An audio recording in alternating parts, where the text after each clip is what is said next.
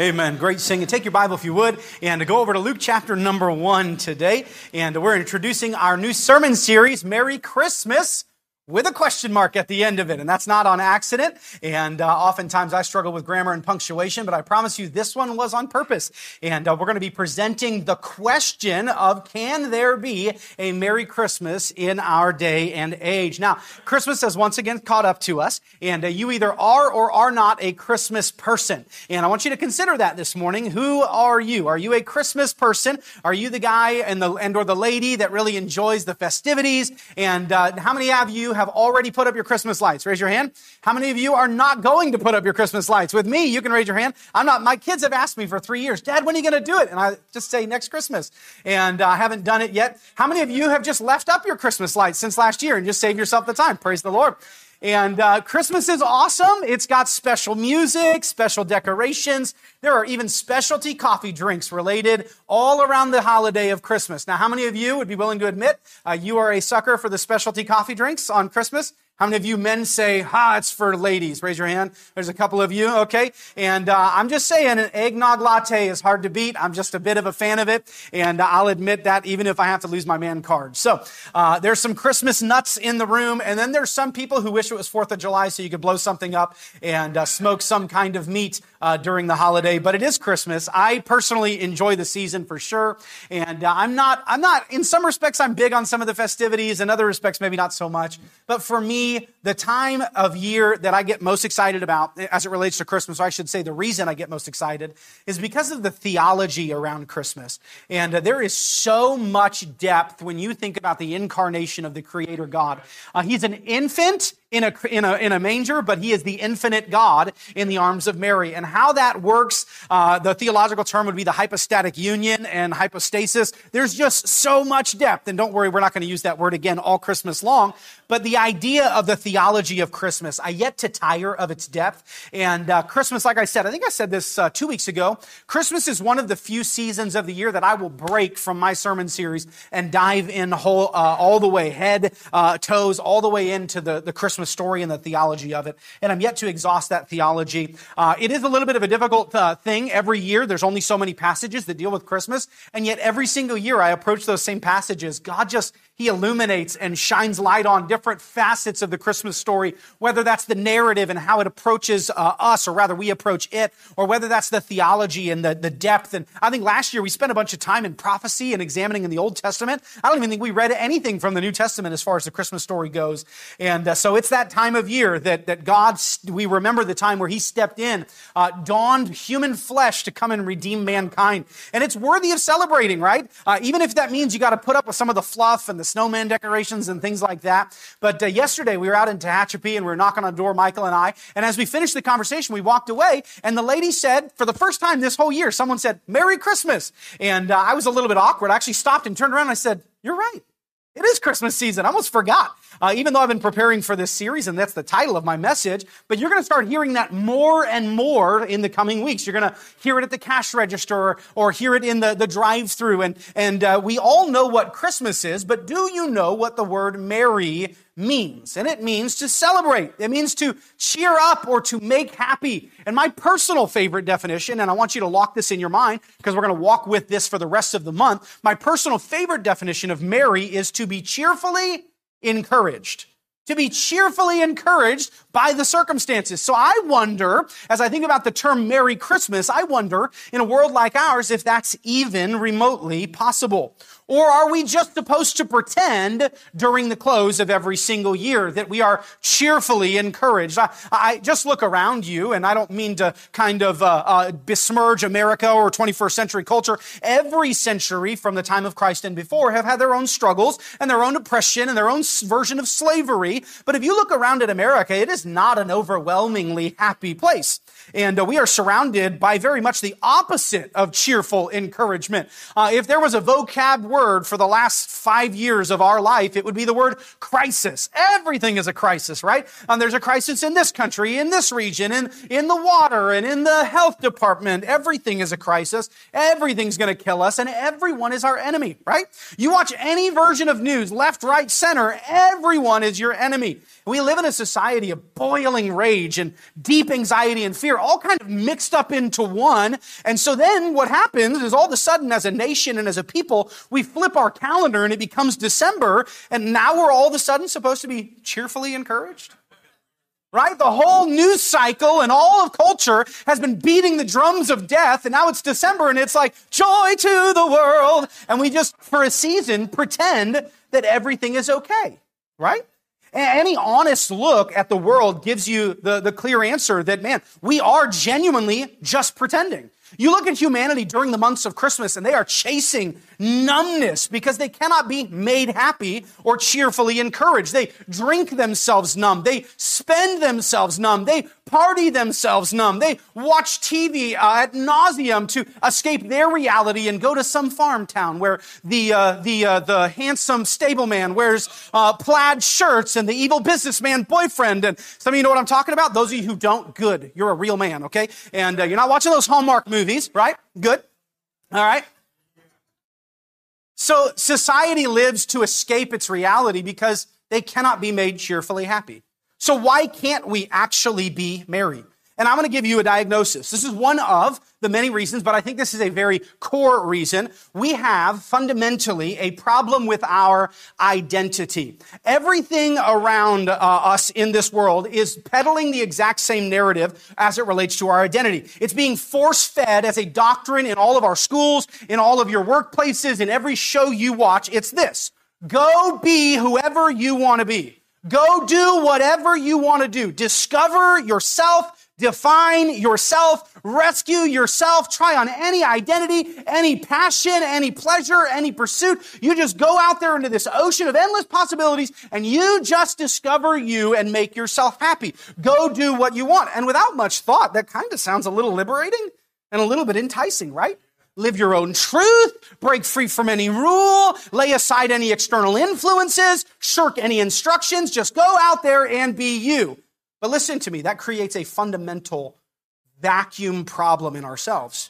Because in pursuing this and in casting off authority and removing any external ultimate truth, we are leaving ourselves godless. We're ultimately deleting any version of absolute truth and any version of absolute authority. And not only does it leave us as a nation and as a people godless, but here's the problem. It leaves us fatherless. And I don't mean to bring this up. You might have grown up in a home that didn't have dad, or maybe it was a stepdad, or I can relate to some of that. But I want you to think about a fatherless society where there is no authority over them who is instructing them in love. There's no authority over them teaching them how to change the oil or how to fix the tire or who's cheering for them in the stands as a father ought to his children. There, we have been a nation that is godless and now we are also a nation and a people who is fatherless.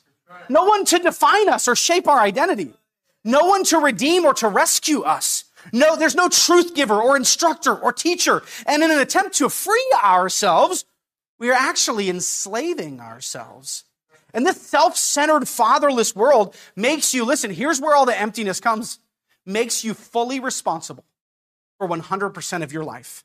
You are 100% without God responsible for your happiness. Go get it. Good luck. Hopefully it works out. You are 100% responsible for your own value. And your value is based on how high you can climb. And if you can't climb very high, then you don't get to have any self esteem. You are 100% responsible for your purpose, for your definition, for your identity, and for your happiness. And the only truth left standing in a world without God is the, the basis of that. Is that if there is no God, then you are, you come from nothing, you belong to no one, you are going to nowhere and you are loved by nothing bigger than yourself. So go, make yourself happy. And that freedom from God leaves us with a crushing responsibility to make life make sense for ourselves.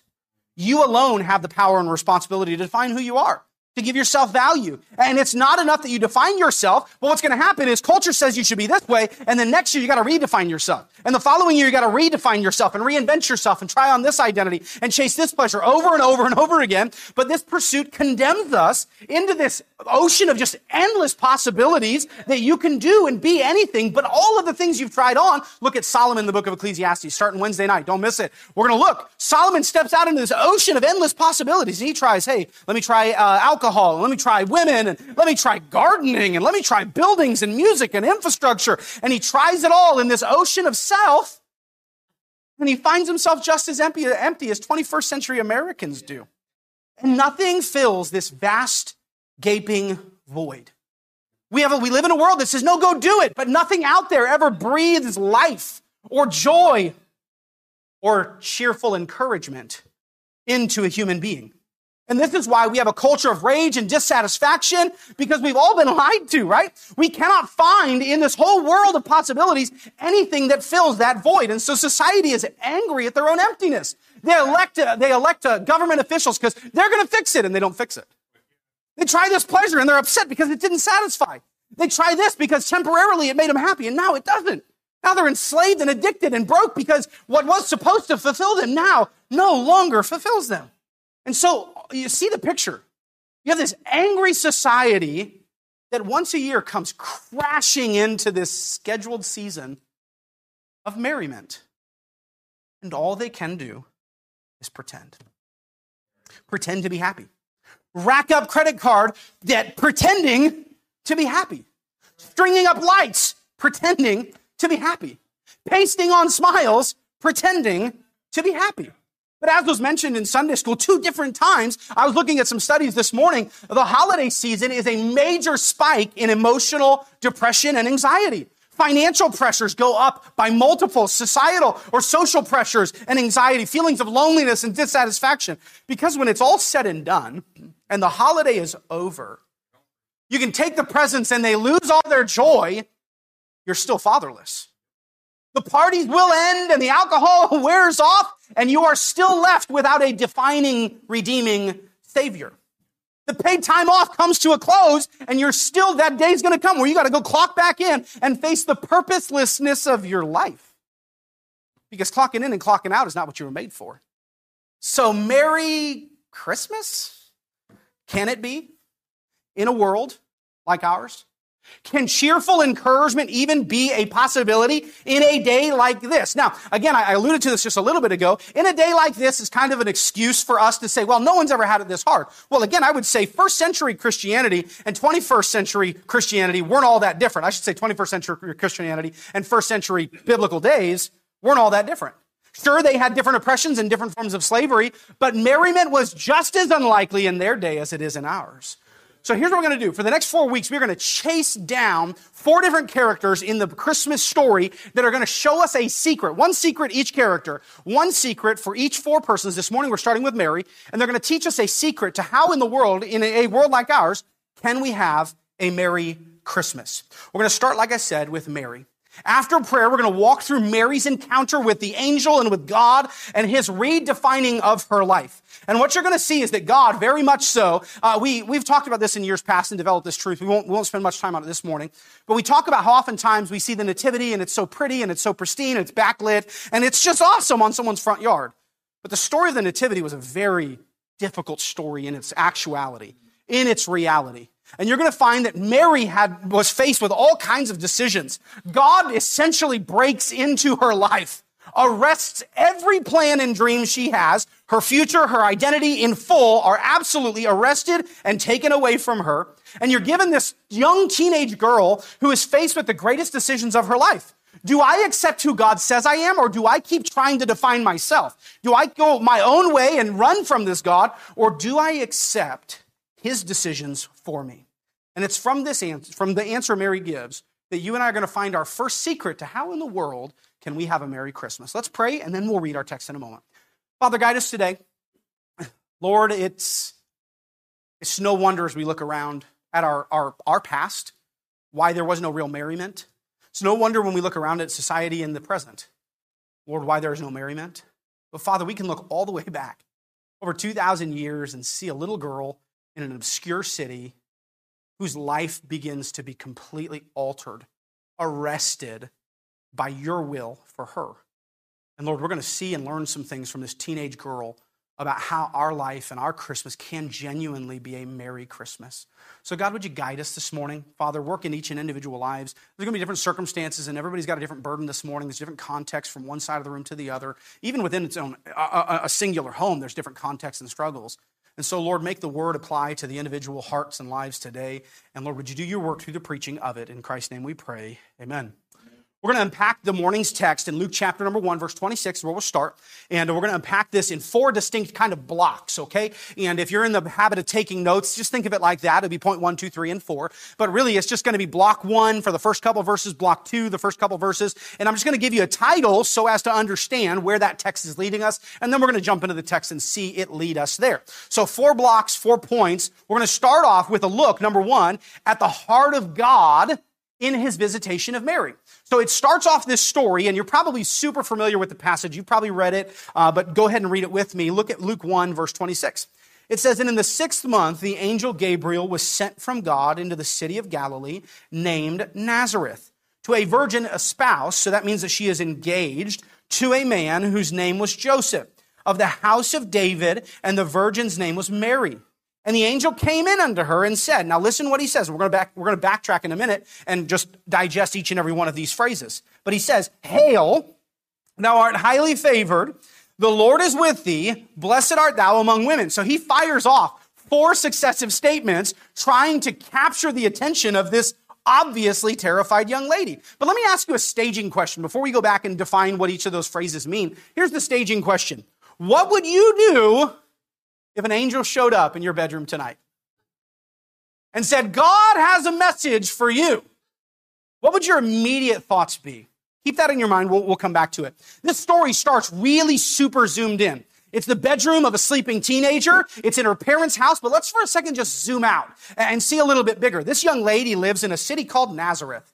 This is a small, out of the way village. I visited it when I was in Israel. It's an obscure place. It's an unimportant place with seemingly unimportant people. It's this village way up on a hill that overlooks the valley of Megiddo, where the battle of Armageddon would come, uh, will come. But it's this Jezreel Valley. It's this way out of the way, off by itself, no cities near it, up in the hill country. And this young lady lives in this city. Now, I would say every teenager, regardless of where you grew up, has probably made the statement that nothing good ever happens in my city, right? I grew up in Napa. I thought nothing ever happens in Napa. You may have grown up in Bakersfield. Nothing ever happens in Bakersfield. Well, this young lady lived in a city that all of Israel said, nothing good ever happens in that place. So, I mean, it would be like the, the armpit of Israel, as it were. It's the heel, the very unimportant place. And yet, listen to me, in their calmness, in their obscurity, in this teenage girl's room, God sends a messenger to step into her life. And I want to take some time and examine the encounter and examine the words that he says. We'll start in verse number 27. Uh, look at it. He says there toward the end, it says, Hail. Now, the word hail means this to be calmly happy. Now, good luck with that. Angel shows up in your room in the middle of the night. Calmly happy is probably not the first emotion that would be elicited in that moment. He says, Hail, thou art highly favored. The phrase highly favored means to be the object of a gracious visitation. And later on, we'll see it that the angel says, you have found favor with God. It's not, she's not being favored because she was awesome. She's being favored because God gave her favor. He, and the same thing is true with the gospel. God doesn't look at us and say, you deserve favor. He says, no, you don't, and I'll give it to you anyway. So he says, hail, thou art highly favored. Notice what he says. The Lord is with thee. This is the creator God of heaven uh, being referenced. This angel Gabriel says, no, no, listen, Mary. God is both on your side and he is by your side. He cares about you. He knows you. You are the object of this visitation. I'm not here to see anybody else. I'm here to see you. Blessed art thou among women. Now, the word blessed in the Greek is uh, eulogia. It's where you and I would hear the English word eulogy. And in a eulogy, you speak well of someone. You give a eulogy at their death, you speak well of them. It means to be the object of, uh, uh of, uh, uh, of favor, to be the, the one that is spoken of in a favorable manner. And so this is where we get the same word, euangelion, which means good news or gospel. So here's what the angel says in a nutshell. He says, Hey, Mary, listen, I know I just woke you up, but be calmly happy and full of joy. You are the object of God's merciful favor. The great sovereign of the universe looks at you and says, I speak well of you. I am by your side and on your side. I have some good news for you. Now, with that first place in thought, let's revisit where we started this morning. All of us this morning, if you're saved or lost, we all need to entertain the options that Mary was just given. Option one, what we talked about in the beginning. The world says, liberate yourself. Here's Mary. The angel shows up. Run. Now we know she doesn't, so it's a bit of a, it didn't happen this way. But think about Mary, the, op- the opportunity to run. No, no, no, no, no, no, no. God's about to, he's about to break into your life and change everything about you. You, you, you won't get to define yourself. You have all these plans, Mary. You have Joseph and you, you've already probably thought out your wedding day and how long till you have kids. Run, define yourself. He's about to steamroll every corner of your life. Go liberate yourself. You don't want to be defined by this God. You don't want to have his direction and definition for yourself. Run. That's option one. Or option two, let him be who he says he is a loving God. Hail, be calmly happy, Mary. You have favor. It's fallen upon you. God has a plan for you. Yes, he's interrupting your life, but he's for you and he's with you. And he has good news, eulogia, blessings on your life. So option one, when it comes to merriment, you're faced with the same choice Mary was. Run and define yourself or stop and let God do whatever he's about to do. Now, you and I know how scary that is because we know the story. We know what he's about to do. He is about to rewrite every shred of this young lady's script. But let's see number two. We saw number one, the heart of God in his visitation toward Mary is that he is for her. But the heart of Mary, number two, at the arrival of the angel is that she is terrified and guilty. So, most of us, before we read the text, believe there is a God who has the power to show us favor.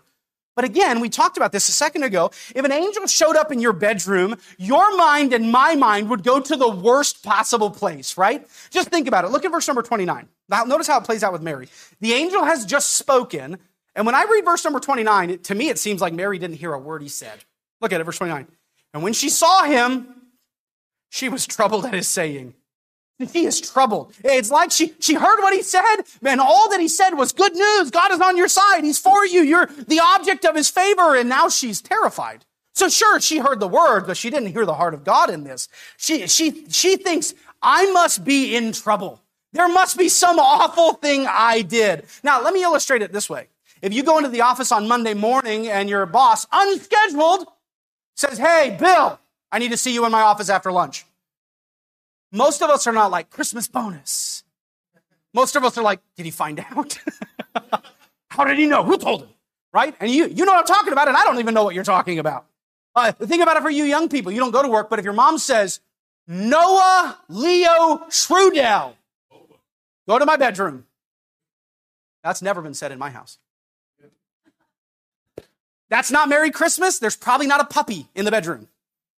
So listen, if our minds tend to go to the worst possible places with an unscheduled meeting with a supervisor, how much worse would it be if hmm. God showed up? If God sent an angel and says, Hey, I, I, need, to, I need to speak with you. Keep reading verse number 29. Notice what it says. It says, and cast in her mind what manner of salutation this should be. What is the point of all this? What's the reason? Why is he here? What manner of salutation? I love the word cast. It means this to debate who reckon thoroughly as to settle an account. It's the exact same thing we do. If he says, Bill, my office, you're like, okay, I did this. Did he find out? Did, did, did I not? Did, maybe I got in trouble for something I didn't do. You're settling. You're doing the math. You're trying to figure out why, why are they here? Why am I in trouble? What did I do? And here Mary, at the visitation of the angel, even though he's already said, no, you're favored, she starts doing math. What did I do? Why is he here? What, what, what am I in trouble for? One, two, three, four, five. We start going through all this list. Now, I remember in college, and some of you will relate to this. Brother Lombardi for sure is going to relate to this.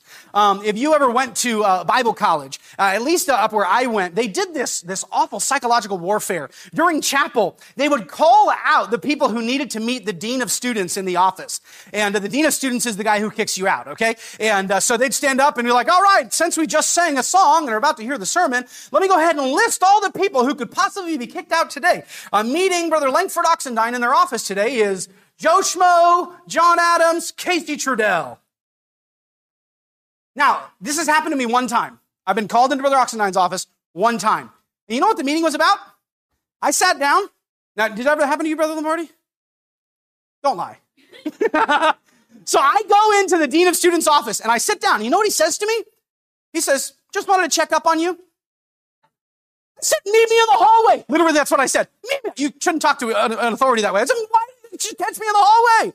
The whole, the whole chapel service long, I heard nothing. I was like, Lord, I've done this and I've done this and I'm so sorry and I pray God you'll forgive me. That's exactly what's happening with Mary.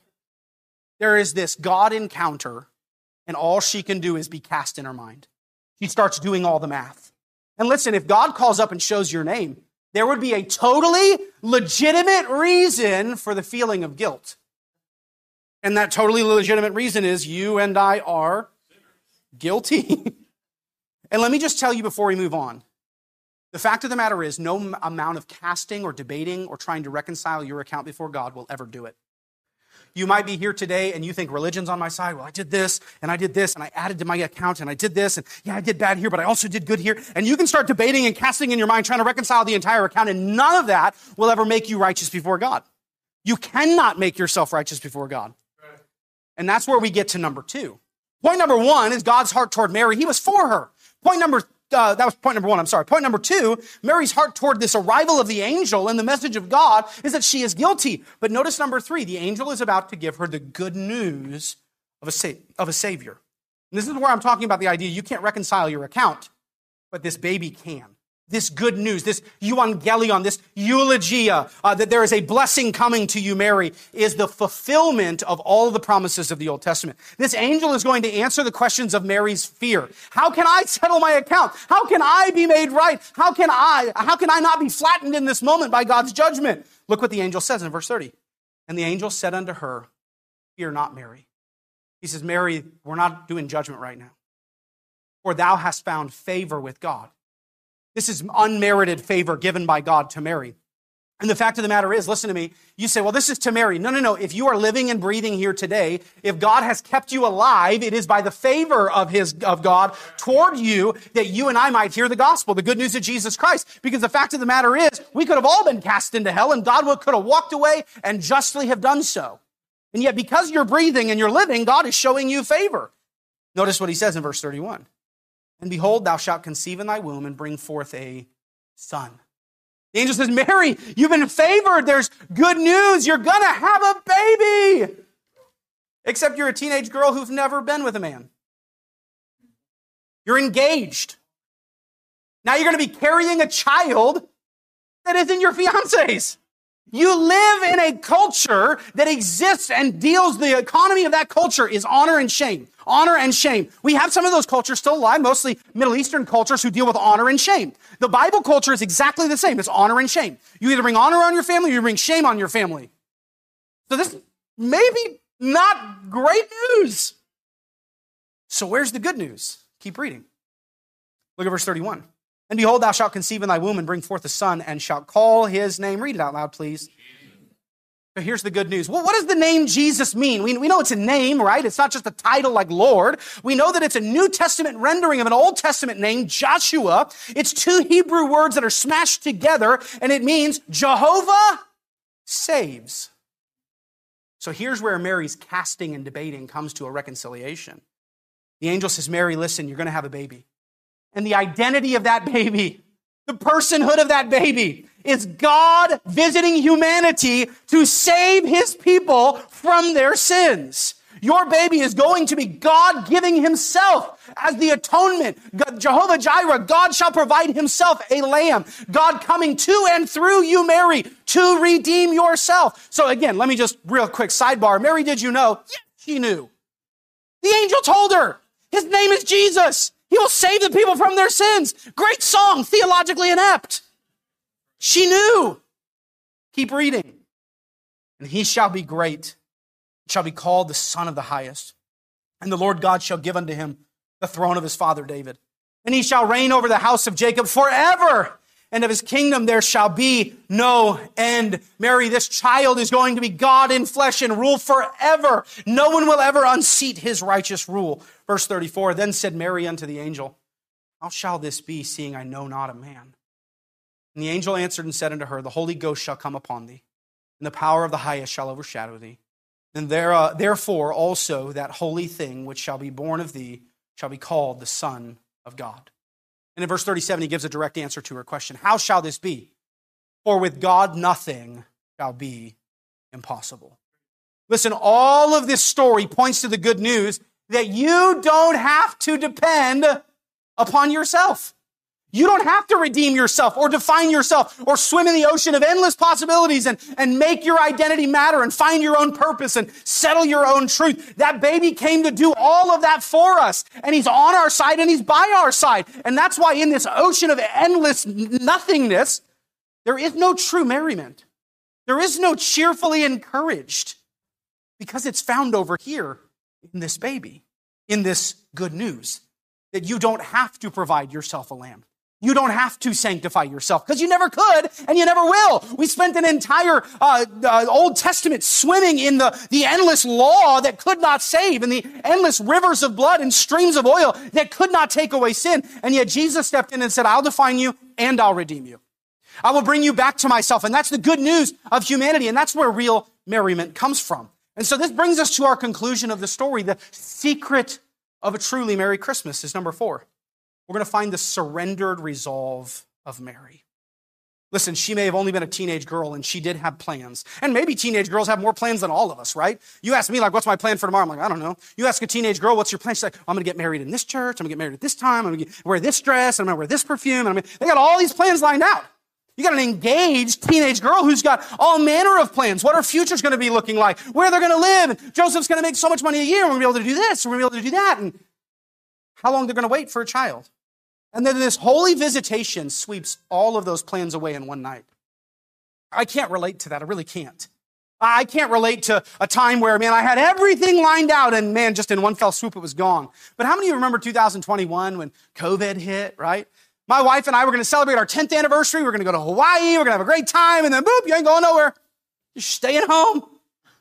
I cannot imagine what it was like to be this little girl who had all her life planned out, and this holy visitation comes and strips them all away takes away her identity, takes away who she thought she was supposed to be. Her testimony is even going to be altered through this holy visitation. You know, if you're married, you and I think, can I opt out, right? Are there any other candidates? You know, is there somebody else you could go to? Like, can I, can I phone a friend? Can I talk to Joseph first? Could I run this by my mom and dad so they don't think that I've committed adultery? Is that okay? But the response of this little girl absolutely amazes me. Look at verse 38. And Mary said, Behold. You know what behold means? Look closely. Hey, see me. I'm not hiding. I'm not refusing. Hey, behold. Notice her identity. The handmaid of the Lord. She says, look at me unobstructed. I'm not hiding. I'm not running. Here's, you say I'm the handmaid, then I'm the handmaid. The, hand, the word handmaid means, it's a, the, the word doulos, which means a female slave or servant. So this teenage girl who's got her whole life planned out in front of her with all of her dreams and all of her plans and a well-earned testimony. She did it right. Now she stands before God and God says, listen, here's who I want you to be. And here's what she says. Well, that's who I'll be. The handmaid of the Lord. Instantaneous surrender. And we're not often like that as people. Oftentimes, when God calls us to something, we start negotiating terms, right? So, like, well, Lord, I'll go if you make it clear and you make a way and you provide the finances and you, you know, you give me a certain package, then I'll, I'll obey that command. We start reviewing the terms and weighing the outcomes and, and starting to do the math and, and even casting in our own mind. But in one breath, this little girl says, You can take it all. I will be your slave. Her marriage is now in jeopardy. Her testimony will absolutely be decimated. But in her losing of her plans, listen, listen, listen, listen. She is now released from the responsibility of self. That's what the world is chasing. And Mary says, Lord, you're calling me to that? I will give up everything I planned, all of my definitions, all that I thought was for me. And it wasn't even that she was being selfish. It just wasn't God's plan. She had done the plans and then God says, no, no, no, no, leave all that and come over and I will be your redeemer and I will be your definer and I will be your good news and I will be your savior. And she is all of a sudden in this one decision released from self-definition, self-discovery, self-salvation. She now has a redeemer who is both with her and on her side. And he says, this is who you are. And she says, well, this is who I am. But keep reading in verse number 38. Be it unto me. So let it come to pass. Let it be born in my life. Be it unto me according to thy word. You write the terms. You fill out the, the uh, you know, uh, line one, section B, subparagraph two. You write the terms. Be it unto me according to thy word. And the angel departed from her. Here's what Mary did the opposite of what Eve did. Eve says, Hey, I will define for myself. You see the, the pictures here? Eve says, This is my choice. This is my definition. This is who I am. Mary says, Okay, Lord, be it unto me according to thy word. Whatever you choose, whatever you say, I surrender that to you. And the angel departs. So, Christian, this is our first secret and our closing statements. Full surrender of self is what allows us to have a Merry Christmas. Some of us are not having a Merry Christmas because we have not surrendered our plans. It should have been this way. That person should have been here. This is how it should have panned out. I should have had that job by now. I should have had that money by now. This is what it should have been. And Mary's over here saying, All right, if you take it, it's yours. If you want this to be mine, then I'll, I'll have it. If you want this blessing or this burden to be mine, I'll take it. You, you want my character to, to fall through the mud? That's okay. If that's what you want, I'll, I'll give it to you. And letting go and letting him define you and letting him decide and let him, letting him rewrite your plans is the secret to being set free from the necessity of self. And it is the, the, the secret to a Merry Christmas.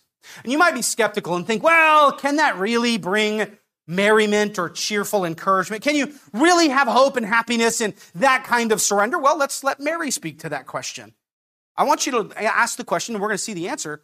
Was she truly happy, losing everything to gain what God had for? Look down at verse 46. And Mary said, My soul doth magnify the Lord. Now, how do you magnify? Don't answer out loud, but think.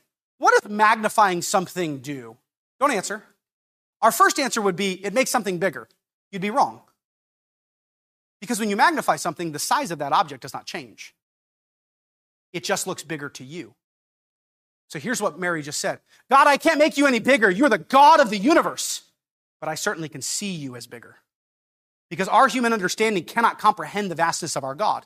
Mary doesn't say, I'm going to make you bigger as though my belief makes you more God. She says, No, you are the God who holds the universe in the span of his hand. I can't make you any bigger, but I can open my view of you. I can see you as bigger. I can magnify you. My soul doth magnify the Lord. My spirit hath rejoiced in God, my Savior.